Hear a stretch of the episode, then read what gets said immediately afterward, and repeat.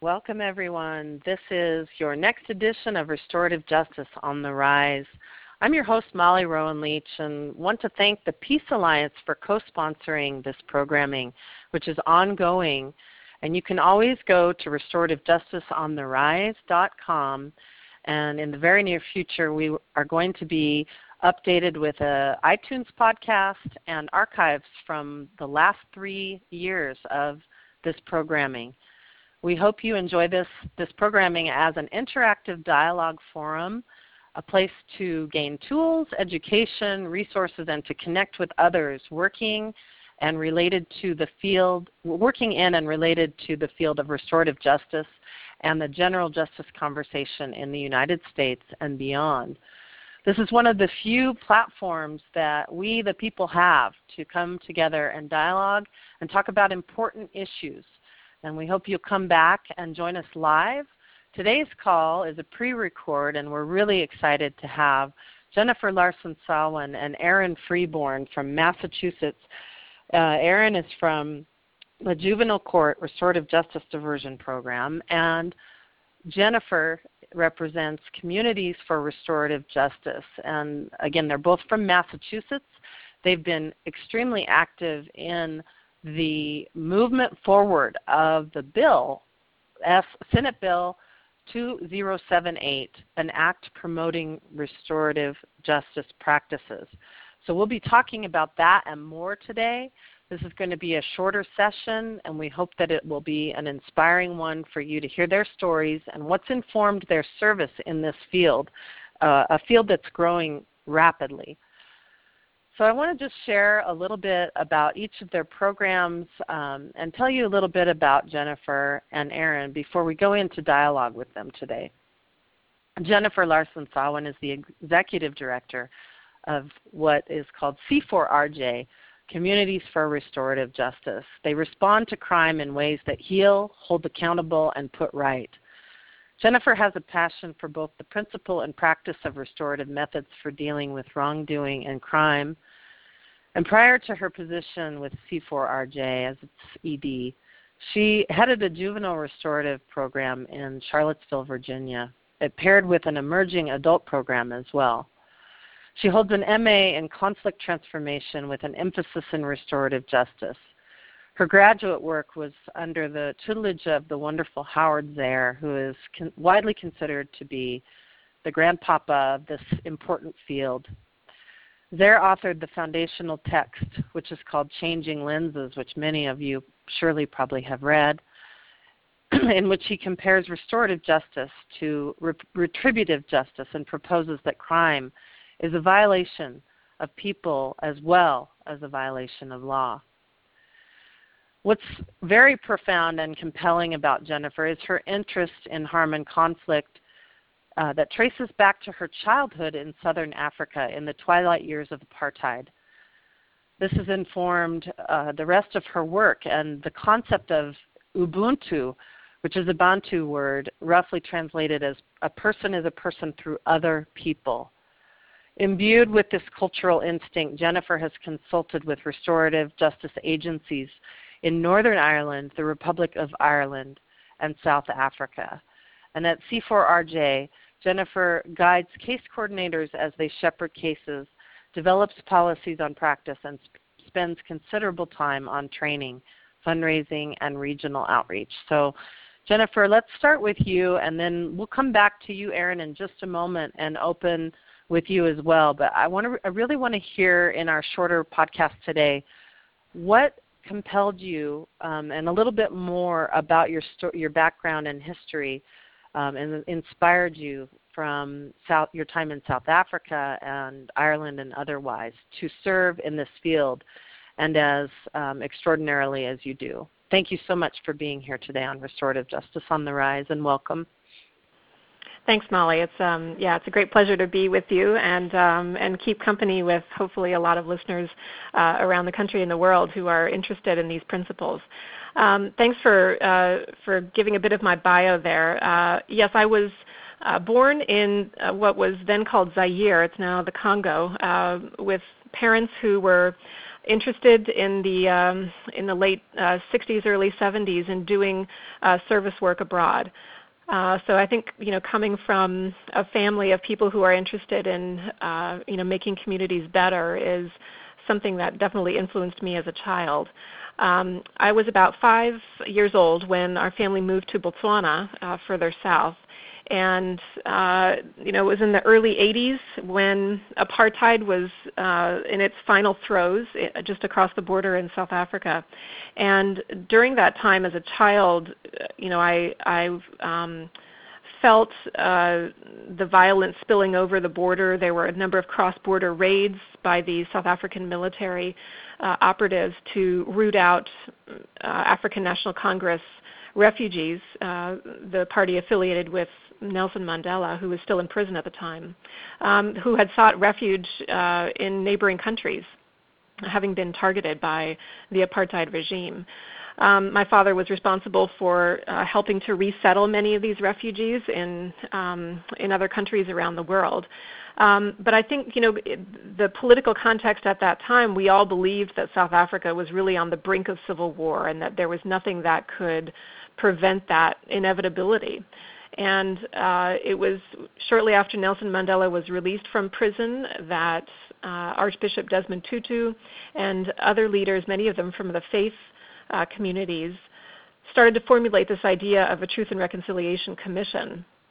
Uh, and since then, you know, known as the TRC, it's become a template for many other countries who are emerging from uh, years of, of strife and war um, to find a way forward that uh, hold people accountable, but also provides answers and um, uh, and hopefully meaning to victims and survivors uh, of harm. So when we saw that develop, and um, you know that it, it, presented an option that was far more favorable than civil war, uh, those ideas kind of stuck with me, and um, when I went to graduate school then in conflict resolution, conflict transformation at Eastern Mennonite University, um, uh, and had a conversation with Howard Zehr, then I sort of put two and two together that this is really what I wanted to do professionally. Um, so that's a little bit about about sort of the early years for me. And I, I did go do some some field work in in Northern Ireland and the Republic. There were a number of uh, organizations doing restorative justice in the wake of the Troubles um, and in you know communities that had been really affected by sectarian violence. And um, that network of restorative justice organizations was basically trying to find a way to work better together. So I went over to uh, to do some consulting with them. Um, and that was, I think, another window into how powerful restorative justice principles can be, even in um, situations that seem to be um, you know just too far gone. Uh, so that that was inspiring mm-hmm. for me. Mm-hmm. Jennifer, do you think that one of the major elements that restorative justice can provide is a cognizance of cause and effect? And, and is that the is that at the root of its efficacy? Do you think? Yeah, no, I, I think that um, you know that that's insightful. Really, to have someone who's caused harm understand the full ramifications of that harm, and too often I think they are separated from it. Uh, they don't even um, yeah they, they don't understand the the ripple effects of the harm that they've caused. So uh, you know during the Truth and Recon- Reconciliation Commission hearings when um, you know people could uh, could ask for answers about where where did you bury my son? I want to bury his bones in a place that um, in a plot where my ancestors are buried. Uh, you know, he disappeared, and I don't know what happened to him, and I want to go and and rebury his his remains. Um, you know, those that's that's a ripple effect from a harm you know that that was caused under the apartheid regime, and then to have someone understand. Um, that a mother was grieving and had been grieving, um, you know that that's an important connection that restorative principles can make. Mm. Mhm. Wow, what a broad, expansive experience you've had from early on. Thank you so much for sharing that. And um, just want to go over to welcome and introduce Erin Freeborn, who is the Executive Director of Juvenile Court Restorative Justice Diversion. And she was one of the founders of JCRJD and is a former criminal defense attorney. And of course, like I said, she now runs the program. She's educated in both theology and law with a focus on restorative justice. And in her studies, she spent time working in New Zealand to better understand how restorative justice is used in the juvenile, juvenile and adult court systems. She participated in Maori restorative conferences and helped write an evaluation commissioned by the Ministry of Justice that analyzed and recommended best practice principles for an organize, organization using restorative justice to address sexual violence. And in Massachusetts, Erin has been a leader in the Northeastern University School of Law restorative justice programs. She helped craft restorative justice language for proposed legislation and is a regular speaker at Boston University and UMass Lowell restorative justice classes. She's educated state senators and reps, juvenile court justices, prosecutors, and defense attorneys, academics, and community members about the benefits and feasibility of incorporating restorative justice into our ju- judicial system. And during the last four years, she's worked towards institutional engagement between the legal system and a restorative justice based diversionary program in the Commonwealth. She has earned a BA in World Religions from Wright State University, a Master of Divinity from Boston University, a certificate in conflict, conflict transformation from the Boston Theological Institute, and a JD from Northeastern University School of Law. So it's just a, a, great pleasure and honor again to have you here today, Erin, with us. And as with Jennifer, if you wouldn't mind sharing a bit about that incredible experience in New Zealand and anything else you'd like to share to open this conversation about your what's informed your service to this field and, and how, how much you're catalyzing it. Thank you for being here. Thank you, Molly, very much. Um, it's actually it's quite an honor to be here with you. Um, I first really un- learned about and understood restorative justice when I was at Boston University getting my master's degree, my master's of divinity, and certificate in conflict transformation. I started to learn about restorative justice in the academic context. And it was clear at that point in time to me, I looked around our society and I said, where do we need this? Where are the needs very great and um, and where is a place where they're not being met? And it was clear to me that that was our court system. And our court system is structured in a way to get great outcomes for people, but it's not always structured in a way that promotes engagement and promotes some of the healing that people do need. And um, you know, the greatest need that can be experienced is after someone experiences a crime. And this was my inspiration for going to law school because I wanted to find a way to bring restorative justice into our legal system. And while I was in law school and through that process, I had the opportunity to go work and study in New Zealand. And I focused on New Zealand as, as many of your uh, listeners already know. New Zealand is one of the front runners in restorative justice in the world, and their juvenile justice system is structured so that restorative justice is the first option. It's the first um, first course of action when a juvenile commits a crime. And so I went there with the mission of really trying to look at the system, both within the courts and within the culture, and ask myself, I was asking myself the whole time while I was in New Zealand, how can we bring something like this back to Boston? How can we bring something like this back to Massachusetts? And it was through that process that I was actually able to participate in restorative conferencing um, on a Maori marae and really understand the cultural roots of these practices, but also see it on a larger systematic scale in the court system and um, observe the way that they carry through with the many cases that come through the courts in New Zealand. And it was also through that uh, time in New Zealand where I was able to, as you mentioned, um, work on a report that was commissioned by the Ministry of Justice. I was working under a woman named Shirley Jülich, who is actually um, one of the great thinkers in my mind about how restorative justice can work for situations of domestic violence or in sex- situations in response to sexual assault. And um, she's a person that's thinking very critically about how those things can be possible. And it's really driven by this understanding that restorative justice helps us express our needs in a way that we don't have another context to to another venue to do that.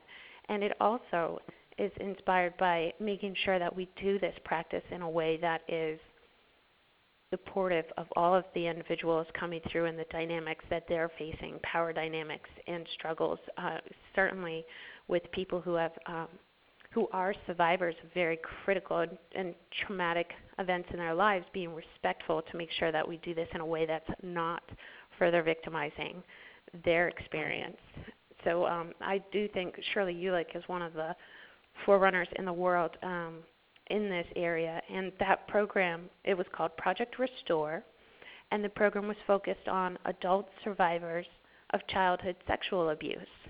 And if you think about the messiest of messiest situations in our world that create the greatest amount of harm and hurt, there's almost no stronger example than childhood, um, adult survivors of childhood sexual mm-hmm. abuse. And they were looking very critically at how do we do restorative justice in this context and how do we do it well. And so those experiences, the, the cultural experience in New Zealand, the, the experience of evaluating the courts, and the experience of working with Shirley Jülich really helped shaped my found, shape my foundation as I came back to Boston and asked myself, how can we bring this to Massachusetts in our court system? And part of the way that mm. we were able to um, start our program, it was really it was a wonderful partnership with Northeastern University School of Law and a few juvenile court judges. Northeastern University School of Law has a great program called Legal Skills in Social Context and the director, Susan Maze-Rothstein, is actually one of our our great partners and a member of our board. And she runs a program that allows real life clients to partner with first year law students. And the first year law students are tasked with doing legal research, um, field research, and stakeholder analysis. And the clients for this project were actually two juvenile court judges, one in Suffolk County, which is the Boston proper area, named um, Judge Leslie Harris, who sits in the Dorchester Juvenile Court. The other judge was Jay Blitzman, who was the first justice of the Lowell Juvenile Court in Middlesex County. And those two judges became the clients of Northeastern University, and the students were tasked with coming up with um, stakeholder analysis to create some st- some founding policies and procedures for a diversion program that was conceptualized on restorative justice. And so it was mm. through that year-long mm-hmm. process that they um, they interviewed stakeholders in both Middlesex County as well as Suffolk County. They interviewed prosecute, prosecutors, defense attorneys, members of probation, members of the court system, academics, members in the restorative justice field, and they really were trying to evaluate the needs of all of these parties in two different locations to say if we were going to create this, what what should it look like and how could it be the most helpful to you as stakeholders mm-hmm. in the system? And um, that was I'll say that was about three years ago. And out of that program, we were really fortunate to create our own nonprofit, partner with District Attorney Marian Ryan and formerly Gerry Leone out of Middlesex County. And uh, with their support and innovative thinking, we've been able to, been able to turn that year-long stakeholder analysis, of which um, I was the advising attorney on the project at that point in time, and we were able to turn that into a nonprofit and a pilot program, which has grown into now an official program that is running with the courts and expanding. So, Erin, I just want to just want to mention, and, and Jennifer, you as well, um, for those who are listening, if you're interested in, we think you will be, in finding out more about C4RJ as well as Juvenile Court Restorative Justice Diversion, the program which Erin has just been speaking about, you can go to the web and find JCRJD at restorativejusticediversion.org.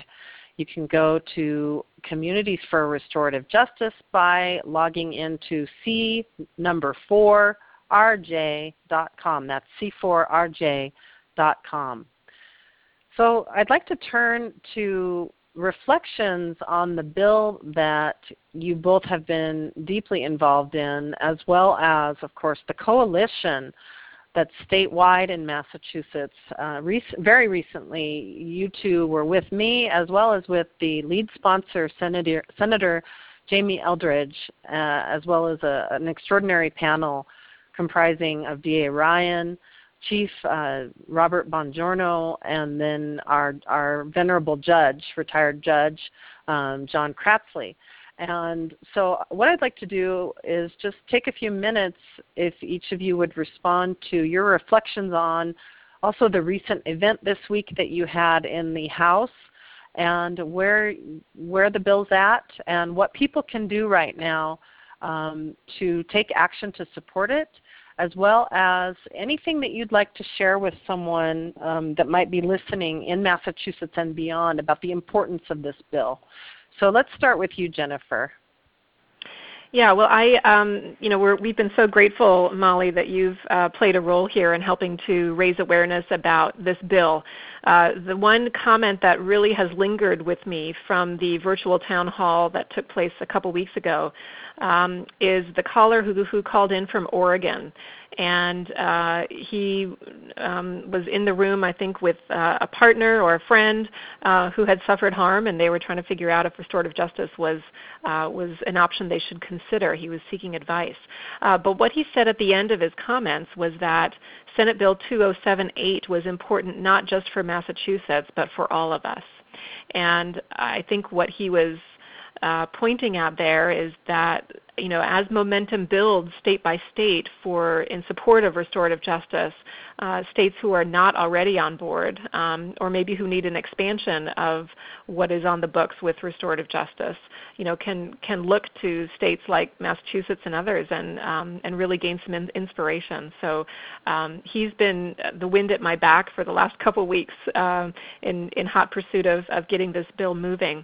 So Senate Bill 2078 is currently with the Senate Ways and Means Committee uh, here in Massachusetts. Uh, it did get reported out favorably uh, by the uh, Children the Committee on Children, Families, and Persons with Disabilities um, earlier this year. We had a great hearing in July last summer with that committee, and uh, you know really encouraged uh, it to be reported out favorably. So anyway, it's with Senate Ways and Means right now, and the event that we had yesterday was uh, billed as a as a pizza lunch, um, and we were expecting you know a, a, group of around 40 people, and there were about 65 or more folks who came from both sides of the legislature to learn. And where was that held again? That was held at the State House here in Massachusetts. Okay. Yeah. Um, and you know they they were coming to hear about the bill and um you know the free pizza uh sure helped too. But um but they were you know it was standing room only and we had to go get more chairs. It was just a really exciting turnout and we hope that that really translates to momentum. In terms of what people can do uh at this juncture.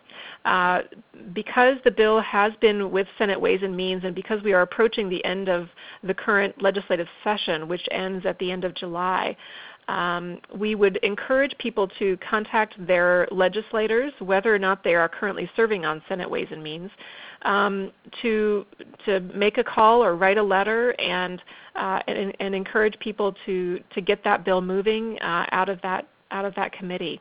Um, we we think that the bill just has so much merit. It it covers restorative justice options uh, on the juvenile and the adult side, which I think is very progressive for for a first bill uh, in in a state that's just passing it.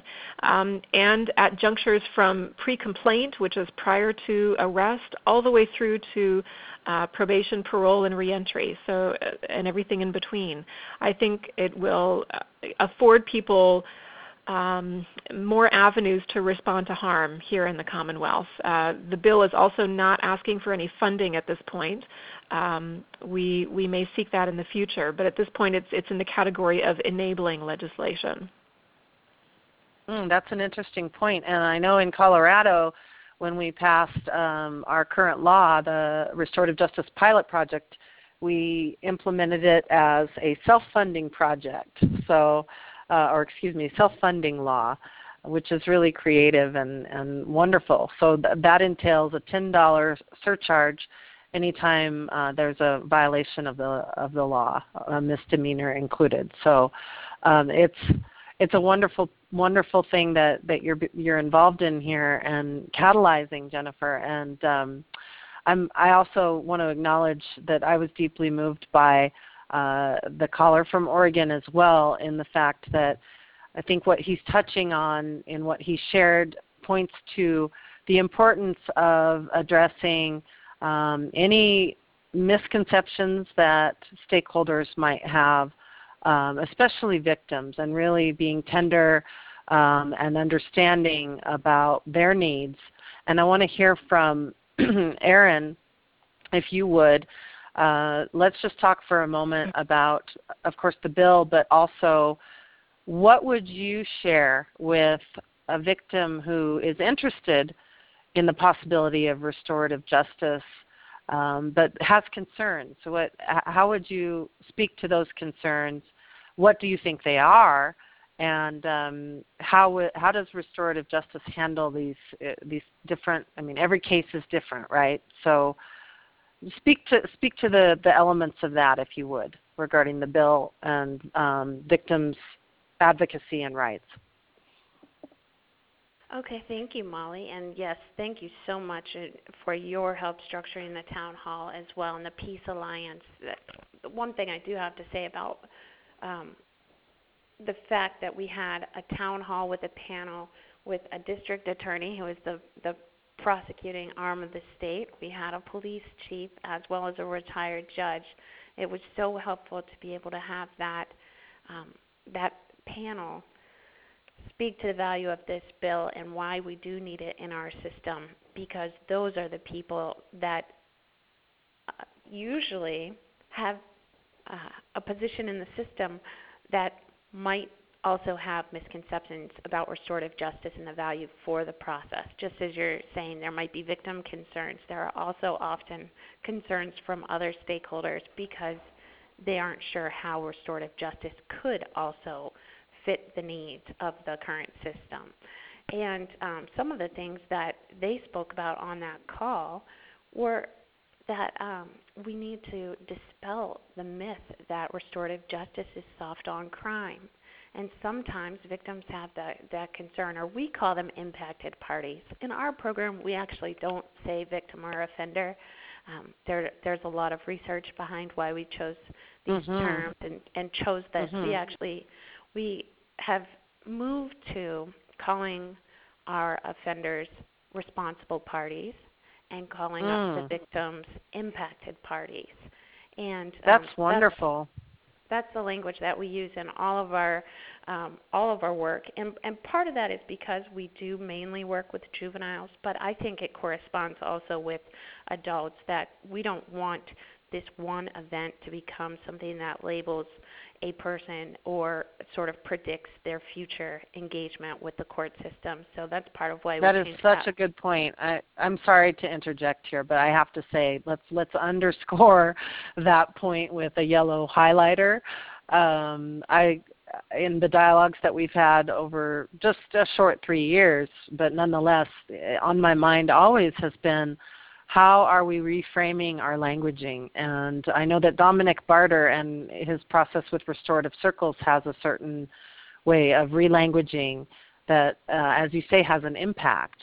So um, that's that, that's really extraordinary to hear that you've you've done that and and what it represents in knowing that we are um, we have a choice to either reciprocate the cycle of violence in every way that we approach justice or to reframe it right Absolutely. And you know, one thing since you you did bring up uh, the concerns of a, a victim or an impacted party specifically, I do want to say that I've had some conversations with um, people who have experienced severe crime, for instance, survivors of homicide, who actually don't want to necessarily be called an impacted party, and they've said they prefer to be identified as survivors.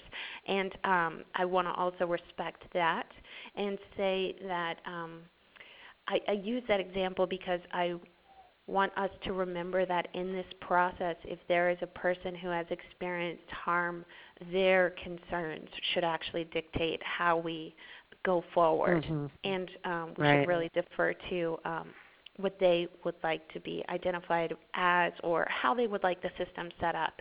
And so to speak to the concerns that a impacted party or a survivor might have after they experience a crime, um, oftentimes people have a misconception that restorative justice is soft on crime.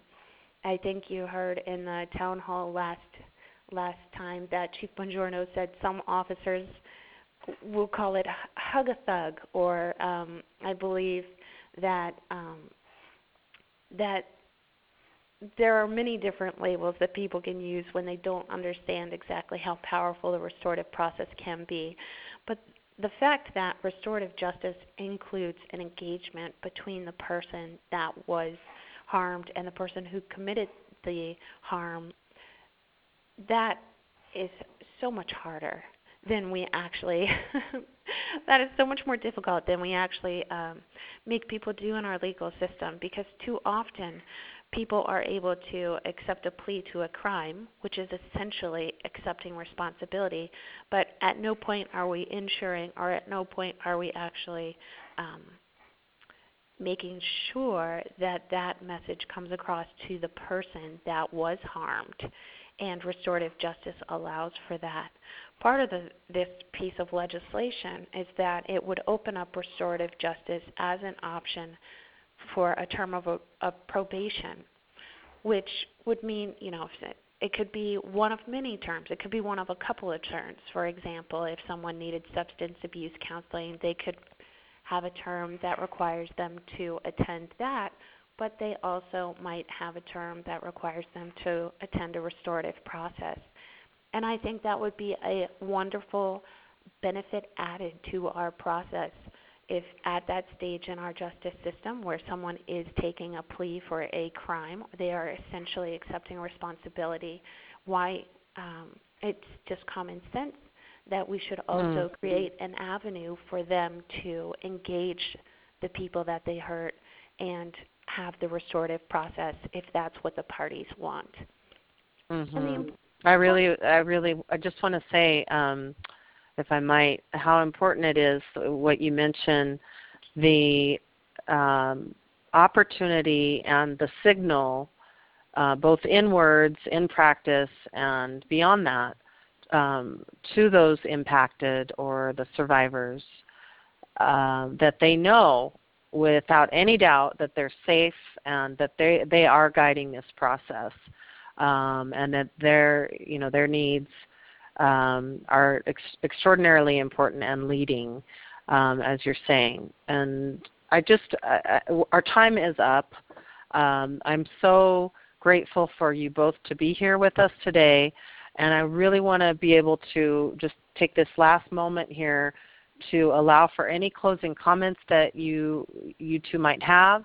And then I want to share a brief announcement about ways that people can take action to support Senate Bill 2078 right now to help catalyze it along and um, also to find out more about uh, your organization. So do either of you have any closing comments that you'd like to share? Jennifer, any closing comments today? Um, yeah, I think you know just reiterating uh, for folks who are interested in hearing a little bit more about our work at C4RJ, the uh, website is c4rj.com. Also, I think it'd be um, we'd be remiss not to acknowledge the other people who are doing this work throughout the the country um, and uh, and around the world. I have taken great heart multiple times by having conversations with uh, with peers who are in this field. So um, anyway, a shout out to, to friends and other practitioners out there who are doing this work every day with um, with great heart.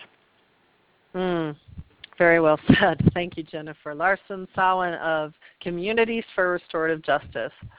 And Erin, any closing comments?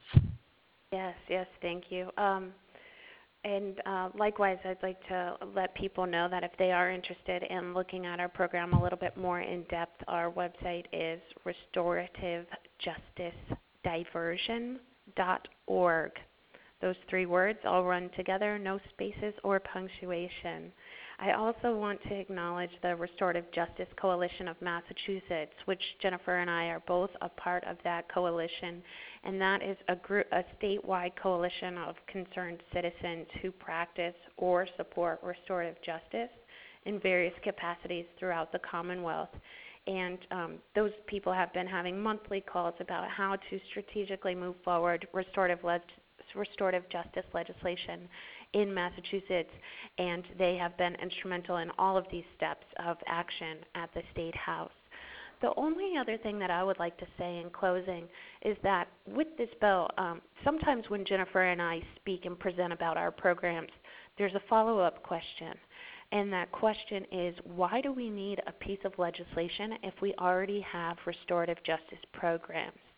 And I want to make very clear to people that there is a direct need for restorative justice legislation, um, even though our two small programs already exist. And that's simply because this legislation is statewide. The legislation would create restorative justice as a legal option.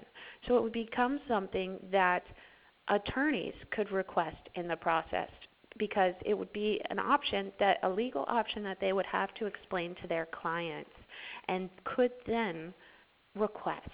And so, for instance, a defense attorney might have a client that they think is a good candidate for restorative justice, or a client who really does want to take responsibility. And they can have those private conversations and determine whether or not um, they would like to speak to the prosecution about this as a resolution for a case at the beginning or at the end or as a term of probation. Um, and so, by creating legislation that makes it a legal option across the state, it opens up the conversation for players in the system to start to request restorative justice for their their um, parties, and in no way sacrifice any integrity of their case. They're not making any admissions or concessions at that point in time. They're simply expressing that they would like to consider a legal option, and that is one of the very valuable things that will then help restorative justice programs expand throughout our state and hopefully the nation. Um, but it also opens up the avenue for training because if something is a legal option, if it is part of our legal code, then the attorneys must know about it and understand it. The judges must know about it and understand it. And probation officers must know about it and understand it. And so it really also opens up a huge educational platform where we can then um, start educating partners throughout our state. And in this way, it will become one wave after the next of helping restorative justice spread, which, which will then help start to meet the needs of all parties in our system. Because even mm. if our legal system is doing its job, even if every single person in the process does exactly um, what they're supposed to and comes away with a successful case, sometimes there are still needs that our system is not set up to address, and um, restorative justice can be an additional tool to address those. Mm, very good. Thank you so much, Erin Freeborn of Juvenile Court Restorative Justice Diversion, as well as both of you with the Coalition for Restorative Justice in Massachusetts. And I have one last question for you, Erin. If someone wanted to get a hold of that coalition or um, learn more about how they can directly get involved with the bill and also with the coalition, who would they contact? Um, they could contact either myself or Jennifer. Um, so our two organizations, C4RJ and JCRJD, are both members of the coalition. And if they contact one of us, we will be able to get them into um, communication with the coalition. And if they're interested in participating in those strategy calls and some of the action items, we will certainly connect them. Okay, well, that's just wonderful. Thank you so much. So, uh, again, just such a grateful thank you um, to you both for your extraordinary service to this field and, and incredible individual stories. Um, the depth of background that you both bring to the catalyzing of the state of Massachusetts, and as we know, much beyond that, in this field of restorative justice. And I want to just add that there is another option for those of you who are interested in taking action in Massachusetts. There is a Peace Alliance action team that has formed. It's Cambridge based, and it's an action team that Padmaja Surin has stepped forward to lead. And she is more than happy to receive an email from you. Um, what we're doing as uh, the Peace Alliance um, in Massachusetts as, as an action team. Um, we are helping to inform, inspire, and mobilize citizens to create political will for breakthroughs in peace building and, of course, as it concerns restorative justice. So if, if that interests you, it's a, a, minimal time commitment to be on an action team. It's really easy to connect with others who have equal or um, communal interest in providing that impact that will catalyze a bill like this and other important things that are on the table um, politically and otherwise in your communities and as a state. So Padmaja's email is Pady Suren, P-A-D-Y, S-U-R-E-N, at gmail.com. That's P-A-D-Y-S-U-R-E-N at gmail or you can also pick up the phone and give her a call at 508 317 1783. That's 508 317 1783. And in addition to that, please circulate this podcast and share it widely. It's an open source based right, so we, we want to offer this as an educational tool, uh, a springboard for dialogue, and for catalyzing the growth of the field of restorative justice, not only in Massachusetts, but, but much beyond that. And as Erin and Jennifer said, thank you not only to those in Massachusetts, the coalition, to Senator Jamie Eldridge, and to our amazing panelists from our recent town hall, but also to all of you who are on the ground every day working towards a more restorative practice of justice that meets the needs and values and holds accountable while also helping to show the cause and effect of the things that, that come up in our daily lives. Conflict is inevitable, but we have choices as to how we handle it. Thank you so much for listening to this podcast. We hope we'll, we'll see you soon on Restorative Justice on the Rise. This is your host, Molly Rowan Leach. Ubuntu. Until next time. Thank you.